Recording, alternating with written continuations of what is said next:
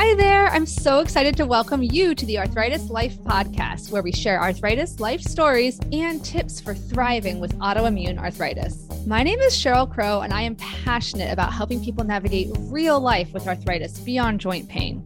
I've been living with rheumatoid arthritis for 20 years, and I'm also a mom, occupational therapist, video creator, support group leader, and I created the Rheum to Thrive self-management program. I am so excited to help you live a more empowered life with arthritis. We're going to cover everything from kitchen life hacks to navigating the healthcare system to coping with friends who just don't get it. Seriously, no topic is going to be off limits on this podcast. My interviewees and I share our honest stories of how chronic illness affects our lives. This includes discussions about mental health, sex, shame, pregnancy, body image, advocacy, self-acceptance, and so much more. You'll hear stories from all ends of the spectrum, from a person who's living in medicated remission from psoriatic arthritis to somebody living with severe mobility restrictions and severe pain from rheumatoid arthritis. You'll hear how people manage their conditions in different ways, like medications, mindfulness, movement, social support, work accommodations, and so much more. You'll also hear from rheumatology experts who just get it. We'll dive deep into the science behind chronic pain and what's the latest evidence for lifestyle changes that can help you thrive with arthritis, including exercise, sleep, nutrition, stress reduction, and more. This is your chance to sit down and chat with a friend who's been there. Ready to figure out how to manage your arthritis life? Let's get started. Hi there. This is Cheryl, the host of this podcast, and I am talking to you in December 2023, and this is the first time I'm going to do a re-release of an earlier episode, but I'm also going to include some updates from now. So the episode today is called, as you probably know if you read the title, but the 5 things I wish I had known when I was diagnosed with rheumatoid arthritis. And this is something that I reflected a lot about, and I posted in October 2020, which, as we all know now, looking back over 3 years later, that was a very unique time. It was when the pandemic was still in full swing. I don't believe that the vaccines had even come out yet at that point. And so, but the episode is really about reflecting at that point. I'd had rheumatoid arthritis for 17 years. Now I've had it for 20 years.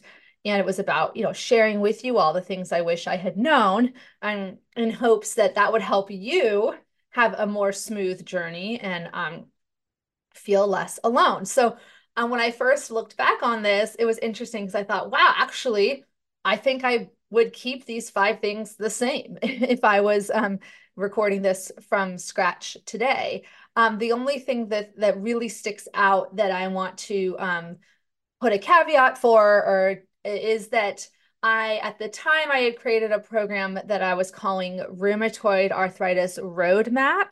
And that has evolved, and I have restructured it at times and added things to it. It is now called Rheum to Thrive. And so that has a self-paced course that anyone could buy and take and learn from at any point in time. And it also has the support groups, which I run once in the kind of late winter, early spring, and then once in the fall. That's how it's been going the last couple of years. So if you hear me say, the course or Rheumatoid Arthritis Roadmap, that is the old name for it in the old structure. But one of the reasons I changed it to Rheum to Thrive is that it is now covering all of the rheumatic inflammatory forms of arthritis, like psoriatic arthritis, spondyloarthritis, ankylosing spondylitis, non-radiographic axial spondyloarthritis, and to some extent, a lot of the material is relevant to all chronic autoimmune conditions or just chronic illnesses in general. But that was the most important thing I wanted to say. That's like a outdated, I guess I would say, name if you hear that in this episode. But the other thing is just simply that, it's really interesting that these 5 things to me have stayed the same. The fact that rheumatoid arthritis affects more than your joints.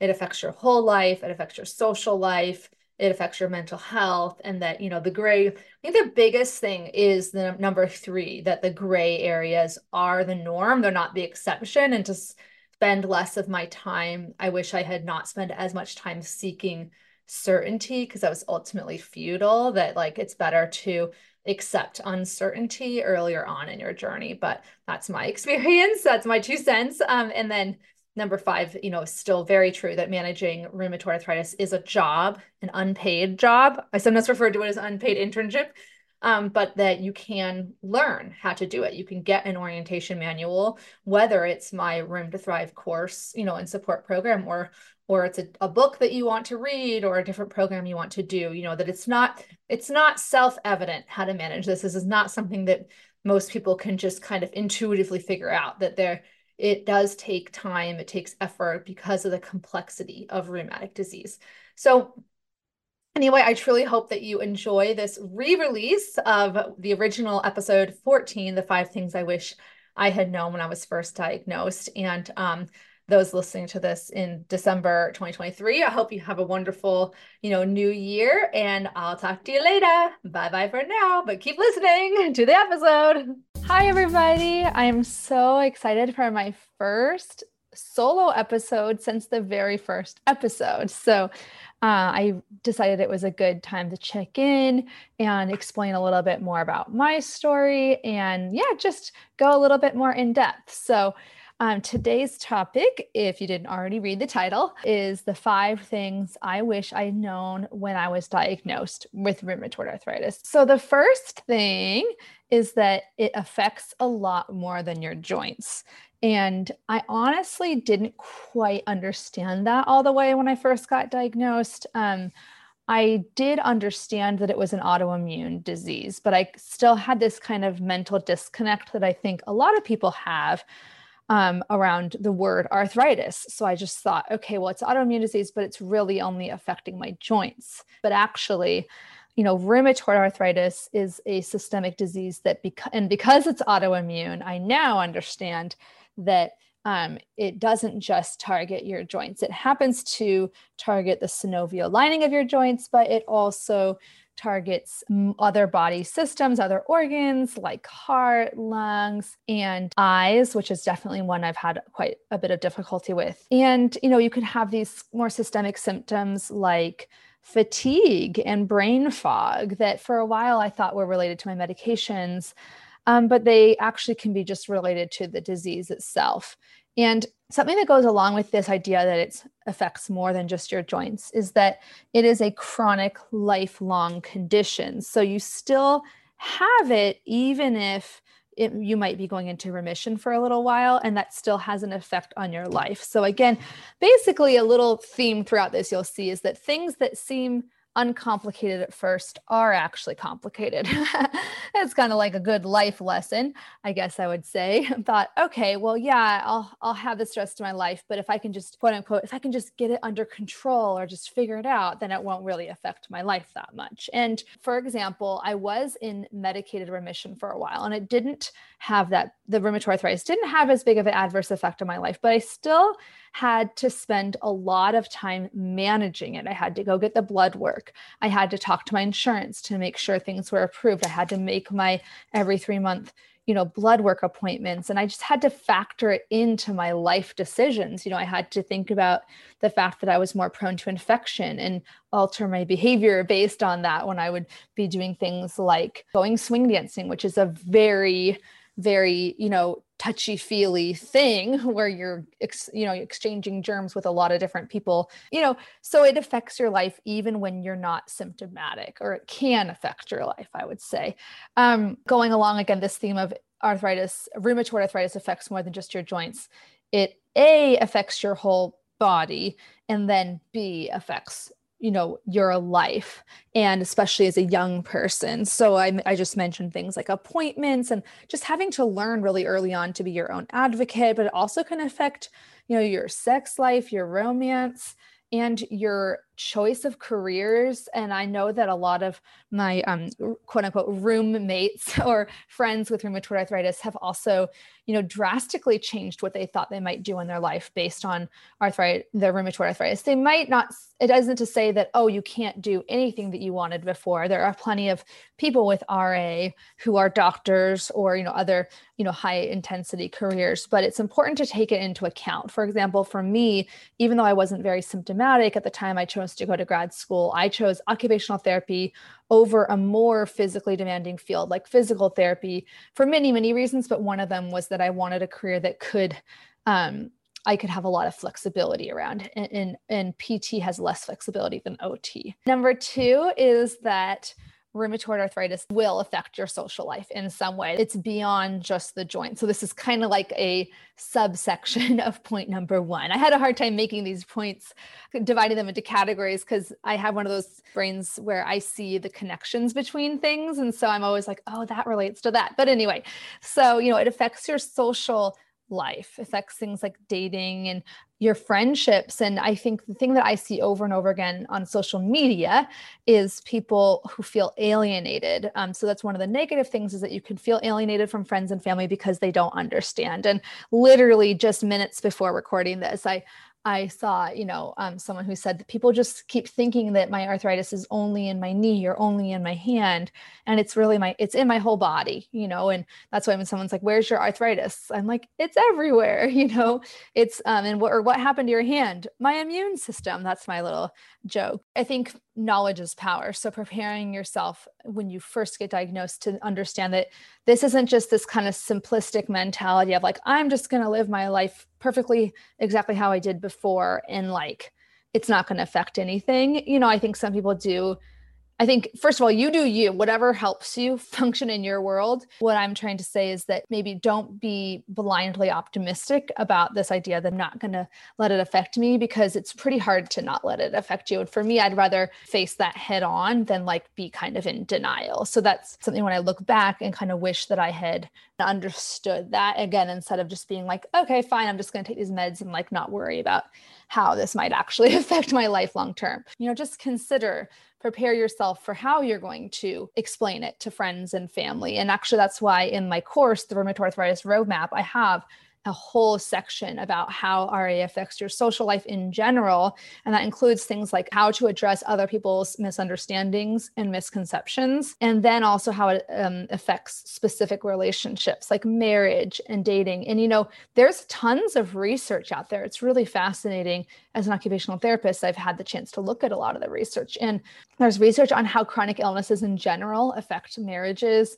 and not just the person who has the illness. It affects the partner too. That's something to, again, look at it head on. Don't try to be necessarily in denial is my general advice. Again, if denial helps for you, I'm kind of like, at the end of the day, it's all about what works for you. But my observation of others has been that denial is a short-term strategy, and it rarely is necessarily the best thing for you long-term. But again, if to get you over a hump, sometimes you just have to have a little denial. The other thing about how it affects your social life, though, is it can affect your social life in a lot of good ways, in the sense that you know who's really there for you in your own pre-existing friend group, but you also get to know new people. You're part of a community. Whether you know it or not, when you get diagnosed, you're part of an online community and a global community of people with your same diagnosis.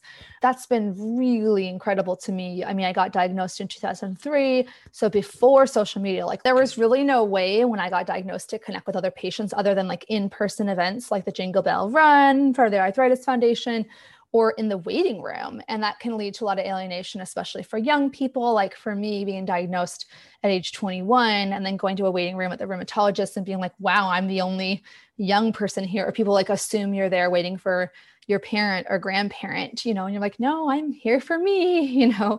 And honestly, that didn't really bother me too much, but I know a lot of patients that kind of gets them down. And so, you know, but knowing that, wait, you're not the only one that's had that waiting room experience. You know, when you go online and you connect in groups, you can, feel like you're not alone, and you know, and not even just feel that you're not alone, you know, because you see other people's stories and you can connect to them. And when you've been through something that kind of makes you think about your own mortality and think about like, okay, wait, I can't take this stuff for granted. I can't take my body for granted. Like, I don't know that it's actually going to work forever. Even as starting to get that kind of perspective as a young person, it does change your outlook on life. So I've been really amazed at the friendships I've developed, and it's particularly since the pandemic, actually. If you have ever felt completely lost or utterly alone while trying to navigate real life with rheumatic disease, listen up. I am here for you. I created an educational program to help you go from overwhelmed to confident, supported, and connected in a matter of weeks, and it's called Rheum to Thrive. After earning a master's in occupational therapy and completing hundreds of hours of additional training, I created a step-by-step guide to help you truly thrive with rheumatic disease. This is the only program I know of that's designed to improve quality of life for people living with inflammatory, autoimmune forms of arthritis like rheumatoid arthritis, psoriatic arthritis, ankylosing spondylitis, non-radiographic axial spondyloarthritis, Sjogren's disease, and more. During the self-paced lessons, you'll learn how to manage pain and fatigue, cope with stress, navigate relationships, and continue doing the things that matter to you and bring you joy. The goal is really to help you improve your quality of life and learn how to thrive with your rheumatic disease right now, rather than waiting for a distant day when it might be cured or healed. I really created the down-to-earth, practical, heartfelt resource I wish I had had when I was first diagnosed at age 20. If you want even more in-depth support, you can join the 12-week Rheum to Thrive virtual support group, where you'll be surrounded by people who actually get what you're going through, people who will provide the encouragement, validation, and support that you deserve. Each group is expertly moderated, so you don't have to worry about the kind of misinformation that spreads like wildfire in the free-for-all social media groups. If you're on the fence, don't just take my word for it. Here's what Katie had to say in March 2023. I was lost and overwhelmed with my RA diagnosis. It felt overwhelming to know what to read, what to do, how to spend my energy trying to research on the internet. Rheum to Thrive did that for me. It's been like getting a crash course in my diagnosis along with a community who gets it. To see all the details, including the dates for the next support groups, go to the link in the show notes or bit.ly/thriverheum with a capital T and capital R. You can also just email me anytime at info@myarthritislife.net. And don't delay if you're interested, because each group is capped at 16 people or less in order to make a small, intimate group atmosphere. Thanks so much for your time, and I can't wait to get started with the next groups. And I can't wait for those of you who are interested in the self-paced option to go ahead and join that at any time. Bye-bye for now. One last thing about that, I'm publishing a free training this week on how to overcome overwhelm through online health literacy. I swear I try so hard not to have super long titles, but this is just who I am as a person. It's hard. So what that is it's actually a lesson from the course that I decided to make a free preview lesson because it's so important. And I see people get confused all the time trying to find health information about their rheumatoid arthritis online. And they get really confused and they go down rabbit holes. And it's like a stage everyone goes through at some point. But there are some ways of kind of figuring out what information is valid and what isn't. And about social media, I'll just quickly review one of the topics that I think is super important that I see people get wrong all the time is representativeness, which in the context of chronic illness, that means if I'm encountering someone else on social media and they maybe have my same diagnosis and maybe they're even taking the same medicine as me, are they representative of what I might experience in my prognosis or my long-term disease? And it's so tempting to think that everyone's going to be representative because we want to find others who can have the similar experience to us, but actually knowing whether another patient is as representative of your experience is really, really complicated. I'll give you a quick example. Let's say like I'm on methotrexate and I've been on methotrexate on and off since 2003. And then there might be two other people in a social media group. One of them diagnosed in 1982 before methotrexate was available and biologics were available. And then they get put on methotrexate like in 2001 or something. And then there's somebody who gets diagnosed with mild rheumatoid arthritis in 2019, let's say. All three of us, even though we're all on methotrexate, we're going to have a different prognosis long-term because first of all, my RA at my diagnosis wasn't mild. It was classified as severe. And so already I'm starting behind that person from 2019, but also I've had it for longer. So I'm also behind her, but I'm way ahead of the person diagnosed in 1982 because they had 20 years of disease progression, or I can't even do the math I just did, before they even got put on methotrexate. So, but it's so tempting to just be like, oh, well, they're on methotrexate and this happened, therefore it's going to happen to me. You know what I'm saying? Well, I don't know if you know, because I'm just talking to myself right now. Knowing whether someone's representative and knowing whether or not you're making the mistake of assuming they're representative when they're not is one of the biggest, most important things for like what I mean, for lack of a better word, health literacy, or like understanding how to make sense of health information when it comes to peer health information. Just be careful to not overgeneralize from someone else's experience that might not be representative of yours. So that's number two, is knowing that it'll affect your social life, your own kind of personal, micro social life of like friends and family, but also you're going to become part of this social network. Ooh, the social network of chronic illness warriors. Okay, so number three really nicely stems from what I was just saying at the end about how complicated people's prognoses can be, and just these illnesses, autoimmune diseases, are notoriously tricky. So number three is that like there are going to be a lot of gray areas. And like for me, it's become important to accept that those gray areas exist rather than saying, oh no, I just need to do something different or see a different doctor to get someone to give me a black and white answer. And even just the diagnosis itself, like Dr. Balderia said, it's a diagnosis of exclusion. That means that it's not like there's one silver bullet, like, oh, you have X thing on your blood, you absolutely 100% for sure have RA. No, they have to do physical exam, medical history, and blood work, to actually determine the diagnosis. So know that gray areas are the norm, not the exception when it comes to like rheumatology and autoimmune issues, and not just the ambiguities and gray areas around like, what do you have, but also what should we do?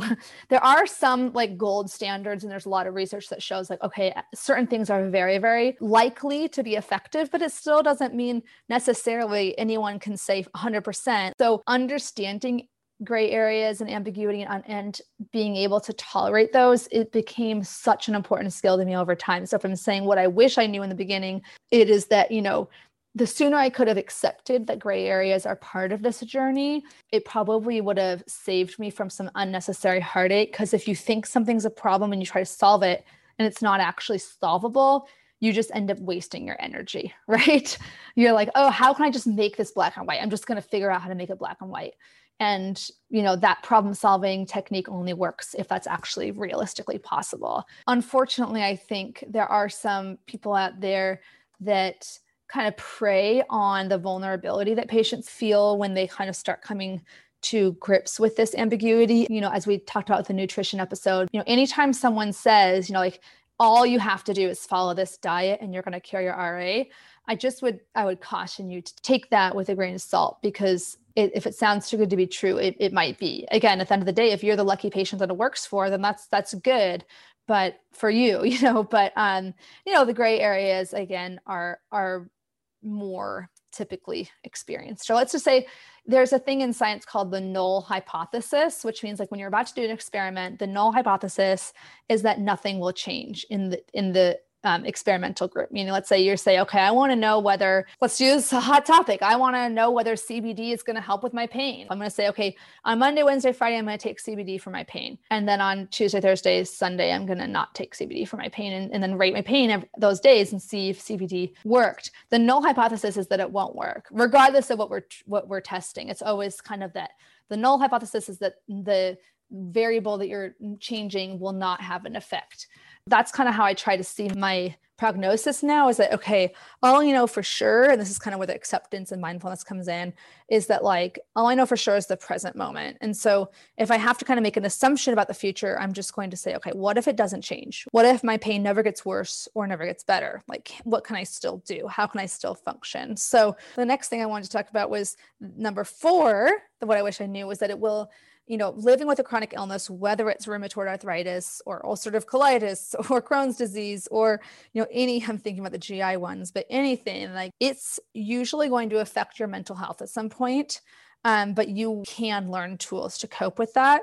One of the things that's unique about my personal history is that I had a very, very untraumatic childhood. Even like my psychologist said, you know, they would describe like my family life and my upbringing as like a positive outlier, which I've always loved that because it's true. I mean, my parents are happily married. I have a very stable family. I really love my brother and sister. Like, I'm not going to say like, yeah, I walked on rainbows like every single day, but it was like a realistically like really happy childhood. I felt like for a long time, even after my diagnosis of RA, well, I shouldn't feel bad about it because everything else in my life has gone so well. I shouldn't feel bad about this. It was a double-edged sword. I'm not going to say it was like a bad way to think, but it was like almost like a form of like toxic positivity to myself. For a while, I didn't really engage with like actually just acknowledging that this was hard and that that's okay, that it's not easy for me sometimes. So for example, like when I started going to therapy, I finally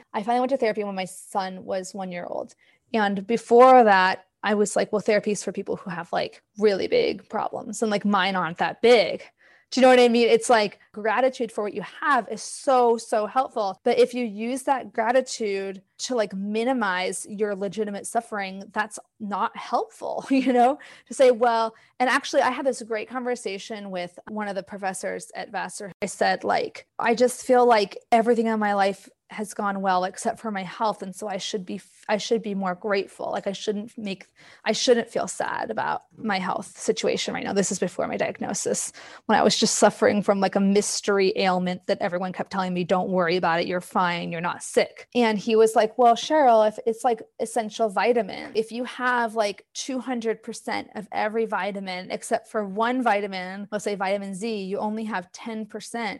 You're going to feel that loss. Like the extra vitamin C and vitamin A and vitamin D, they're not going to make up for the lack of Z. It's a different thing and you don't have it, you know? And I was like, oh my gosh, this is the best truth bomb. His name's Peter Leonard. Anyway, I think he's still there. Hi, Peter, if you're listening. But that was the first step for me being like, oh, like I had to allow myself to feel grief about just what was going through, like going through the trauma of being not believed by people in power who had the power to make me feel better or to understand what my physically was happening with me. I was dismissed repeatedly.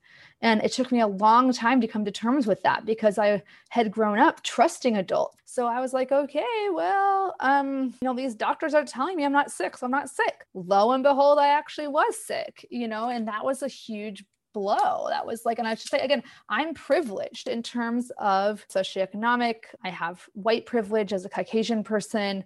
And so I want to acknowledge that I grew up privileged, but I didn't have health privilege at that time, right? Health privilege or able-bodied privilege is the privilege of living and inhabiting in a body that works. And I didn't have that, but it was worse than not having that. I was told that I had it by the doctors, the people in power, that you're not sick. You're literally just being a hypochondriac. It's like a firefighter coming to someone's house and being like, it's not on fire. Stop calling us. And the person's like, yeah, it's on fire. They're like, no, it's not. Nope. We did the test. It's not on fire.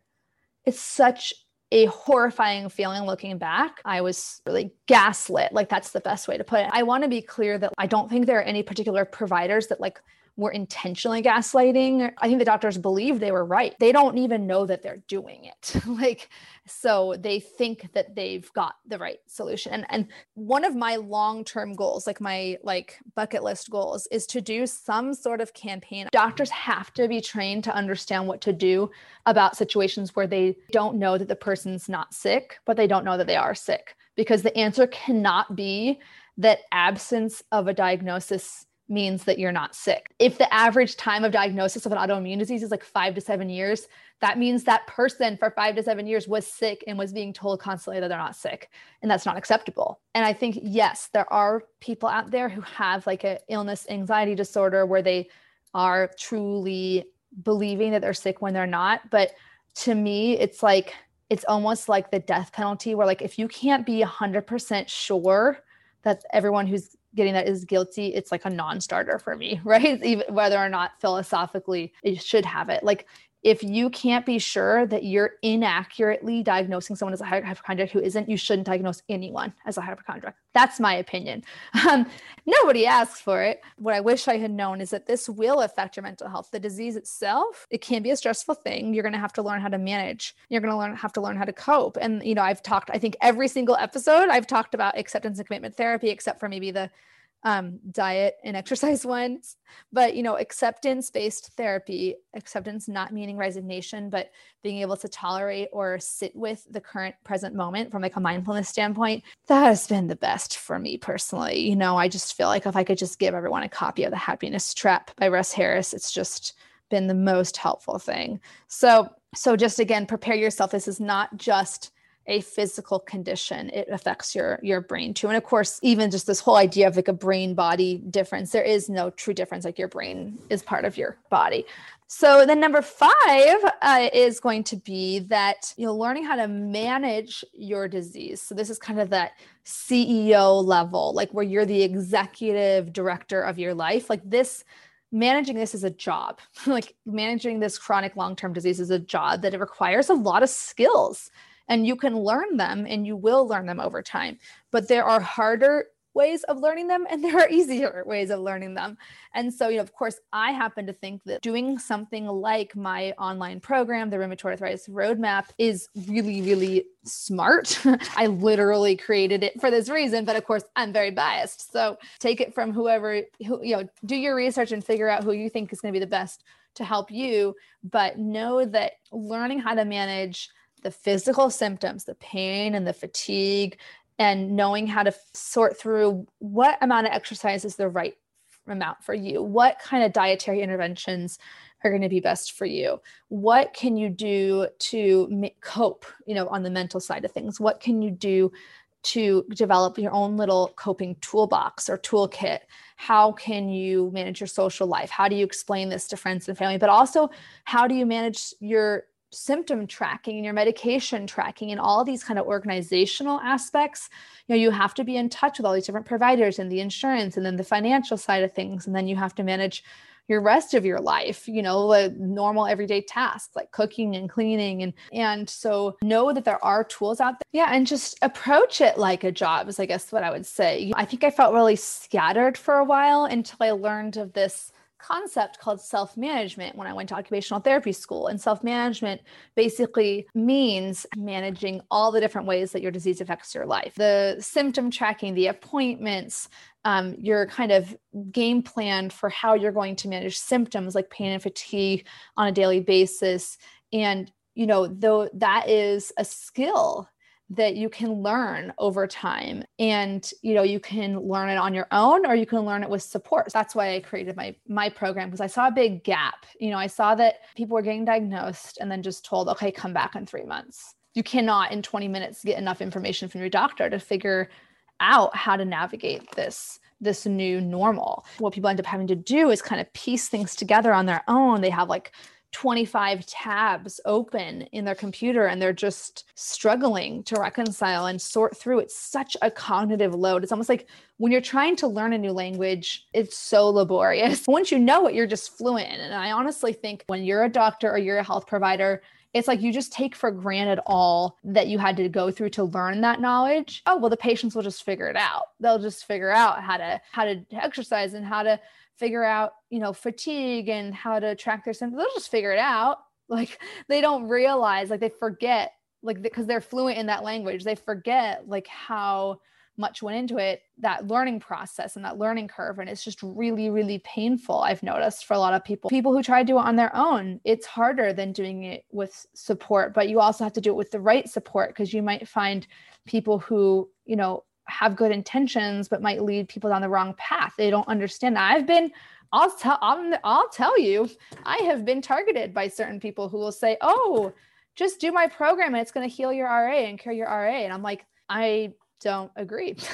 Like, I don't agree that it is that simple. Anyone who says that they 100% guarantee that anyone who does their diet program or whatnot can cure it is, to me, that's false advertising, because there is scientifically like nothing out there that's guaranteed to work for everyone. So I think there are alternative medicine programs that are very balanced in their marketing. And so I'm not against anything alternate by any means. There's one that's a patient does her own program and it's like based on Ayurvedic medicine.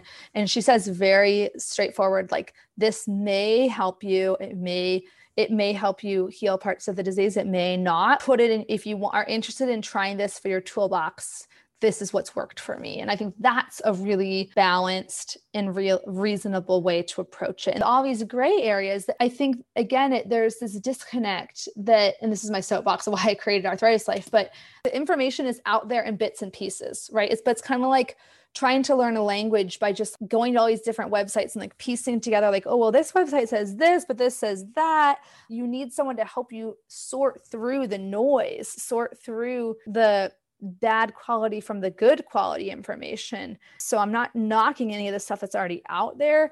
The reason I developed my Rheumatoid Arthritis Roadmap program is I didn't see anywhere where somebody could go through at their own pace something that was comprehensive and covered all of the areas of how it affects your life, not just exercise, not just diet, not just fatigue, not just pain, not just mental, a little bit of everything. It has those things, but it's also the self-management skills of like tracking symptoms and communication and social life, how it affects your mental health. Like it has an overview of each one of those things. So that's why the analogy I like to think about it is like, it's kind of like a orientation manual for a new job, but it's also like a driver's ed manual. But like at the end of the day, you are in the driver's seat. Like you're not going to have a health provider with you like 24 hours a day. And that's not realistic or reasonable. So when I say that patients need more than like a 20-minute doctor's appointment every 3 months, I don't mean that they need like a 24-hour appointment every day. They need more support, in my opinion, at the beginning of their journey to get them off on the right foot, to teach them the skills to where they can then run with them on a daily basis and they can sort through the noise on the internet about what's good and what's not. And so I feel really passionate about the need for this kind of program. And obviously the testimonials I've gotten have really helped me know that I'm on the right track. One of the ones that I really liked is from Laura in August. She said, Cheryl's course empowered me to take charge of my newly diagnosed RA.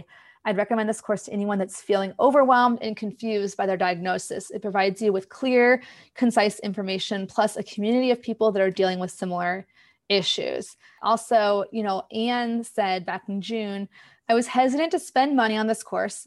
I totally get that, but I'm so glad I signed up. Cheryl's perspective as both an occupational therapist and a patient, the personal attention she provides, and the opportunity to ask questions helped me take more control of my medical journey. And Armani said in June, I now have a solid foundation of practical strategies to live a fulfilling life, even with RA. And that is really like my heart. Like that's what I want, is for people to understand you can have a great life, a fulfilling life, even with RA or despite RA. You don't have to see it as like something that you necessarily have to like cure before you can have a good life. There are tools you can use to work around it, to be able to function better in your life. I really love what Melissa said. She said, I cried so many tears of relief during this course because I felt validated for the very first time. It was such an empowering opportunity to learn from Cheryl. I wish I'd had it years ago, but I'm so happy to have it now.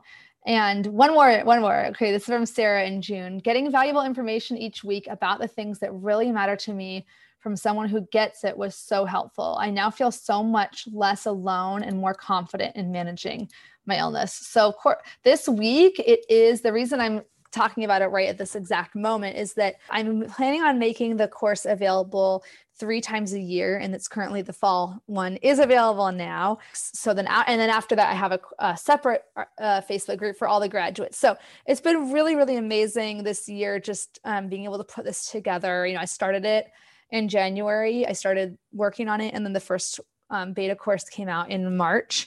And obviously that was a really weird time, March and April. I have just been really blown away by the people who've participated in it and just seeing the transformations that they've experienced, like going from being like, I don't know where to go, what to do, Like, I don't know how to make sense of this. I feel alone. I'm the only one. Like, I have to go through this all on my own. Who's going to help me, you know, to like just the validation, even just someone in the group, you know, saying like, oh yeah, me too. That's just been really, really powerful. So again, this is me talking to you now in 2023. I'm putting a little bit of some more context into this part of the episode. So, you know, when I listen now back to, you know, the things that people had said in 2020 about the program, even though I've changed it and made what I think are, you know, improvements and to the course and restructured it as Rheum to Thrive, it's really amazing to see that the positive feedback is very similar, you know, feeling validated, getting valuable information about the things that really matter, and feeling not alone, having support, not having to go through it all on your own. So in a way, when I'm reflecting back on this, you know, 3 years later, I see that it's one of those, you know, the experience of having a autoimmune illness like rheumatoid arthritis or psoriatic arthritis is, you know, there are so many, there are things that are just there. The challenges are the same. They just present themselves differently at different moments in time and different stages of your life. And it sounds so simple, but it really is that power of hearing someone else saying, me too, like you're not the only one. You know, this week I just wrapped up the fall 2023 cohorts that had been meeting since September to December. And a lot of people said, you know, it's not like I didn't, you know, before this program, I logically knew that I wasn't the only one, that I wasn't alone, but I didn't feel that emotionally. And so when you have the opportunity to be live with other people, even in a Zoom chat, everything's still online in all my programs at the moment. It is this feeling of live connection that we're sitting together. We're sitting in the discomfort. We're sitting in the uncertainty. We're sitting in that not being sure what parts of your illness are solvable, which parts of them are perpetual, you know, how much energy should I spend trying to fix my health issues, you know, reduce my pain, reduce my fatigue, versus how much mental energy should I spend adapting to this and saying maybe this is as good as it gets, you know, dealing with the ambiguity of that and the uncertainty and knowing that it's not like you're missing something obvious. It's just, it's hard because it's hard. Has been really wonderful. And I would just add, you know, a lot of people really just enjoy making friends with others who have that kind of set shared experience. And so it's not just about talking about, you know, our illnesses in the Rheum to Thrive support groups. It's also about, you know, be connecting about the books that we love, you know, what we wanted to be when we grew up as kids, shared experiences, where we want to travel the world, you know, remembering who you are and what you value and what's important to you outside of your condition is really important too. I also wanted to share with permission an email I got from Catherine, who took the program in the summer of 2023. I had like a special additional group I did. And she said, I just wanted to let you know I had a great rheumatology appointment today, and I credit you and your course for that. I have been actively managing this disease for 3 years now, and I was finally able to walk away from an appointment feeling like I got the most out of it. I don't think I would have been able to have such a productive appointment if I had not been part of your program. I felt prepared and like I had enough foundation to know where at least to start and somewhat how to prioritize and express my needs and concerns. Without boring you with all the details, of course it wouldn't bore me, it was a win. I feel more confident with the direction of my plan of care. I feel empowered and like I'm an actual part of my care team. So yay, I'm eternally grateful for you and your program. So that was obviously just music to my ears, you know, and that's exactly why I created it. I just don't think people should be left on their own to try to navigate all of this. So, you know, the wait list is always open to join the next groups, but also the Rheum to Thrive self-paced course is always open for you to take the pre-recorded self-paced course at any time. All of the information was re-recorded and updated and recorded again in March 2023. So it's up to date with the latest evidence. So that's very exciting. And I'm going to go back and now I'll stop talking now from 2023, go back to my little 2020 self to finish the episode. Thank you all so much for listening. Just to wrap things with a tidy bow. So I had the five things I wish I had known when I was diagnosed. And then again, these are, of course, the things that helped motivate me to structure my course the way I have to where it's really comprehensive. I wish, A, I had known that it affects more than your joints. Two, I wish I knew it would affect my social life, but that there were things I could do, but it would affect it in some challenging ways and also some positive ways in terms of opening me to the Spoonie community, the online communities. Three is that treatment plans and prognoses are a bit of a gray area, and gray areas are just going to be the norm. And I have to kind of get used to ambiguity and things that aren't black and white, which has been hard, but really important. And then four is that, it can affect, or it will affect most likely, your mental health, but you will learn through therapy and through other strategies, how to accept your current state and how to be in the present moment rather than only just focusing on the future, what could go wrong. And then five is that managing it is a job, but you can learn how to do this job. There are ways to do it that are just like any job. There are ways that are more efficient and less efficient, and there are ways that are more painful or less painful. So I hope you enjoyed this. It was fun to just share a little bit more about my journey and my story. I do have a 20-minute long video on YouTube and Instagram TV of my, specifically the diagnosis journey and the little fun. I'll put that in the show notes, but a tidbit about that is that it includes videos of Teddy when he was a tiny puppy, because I filmed it in July 2019.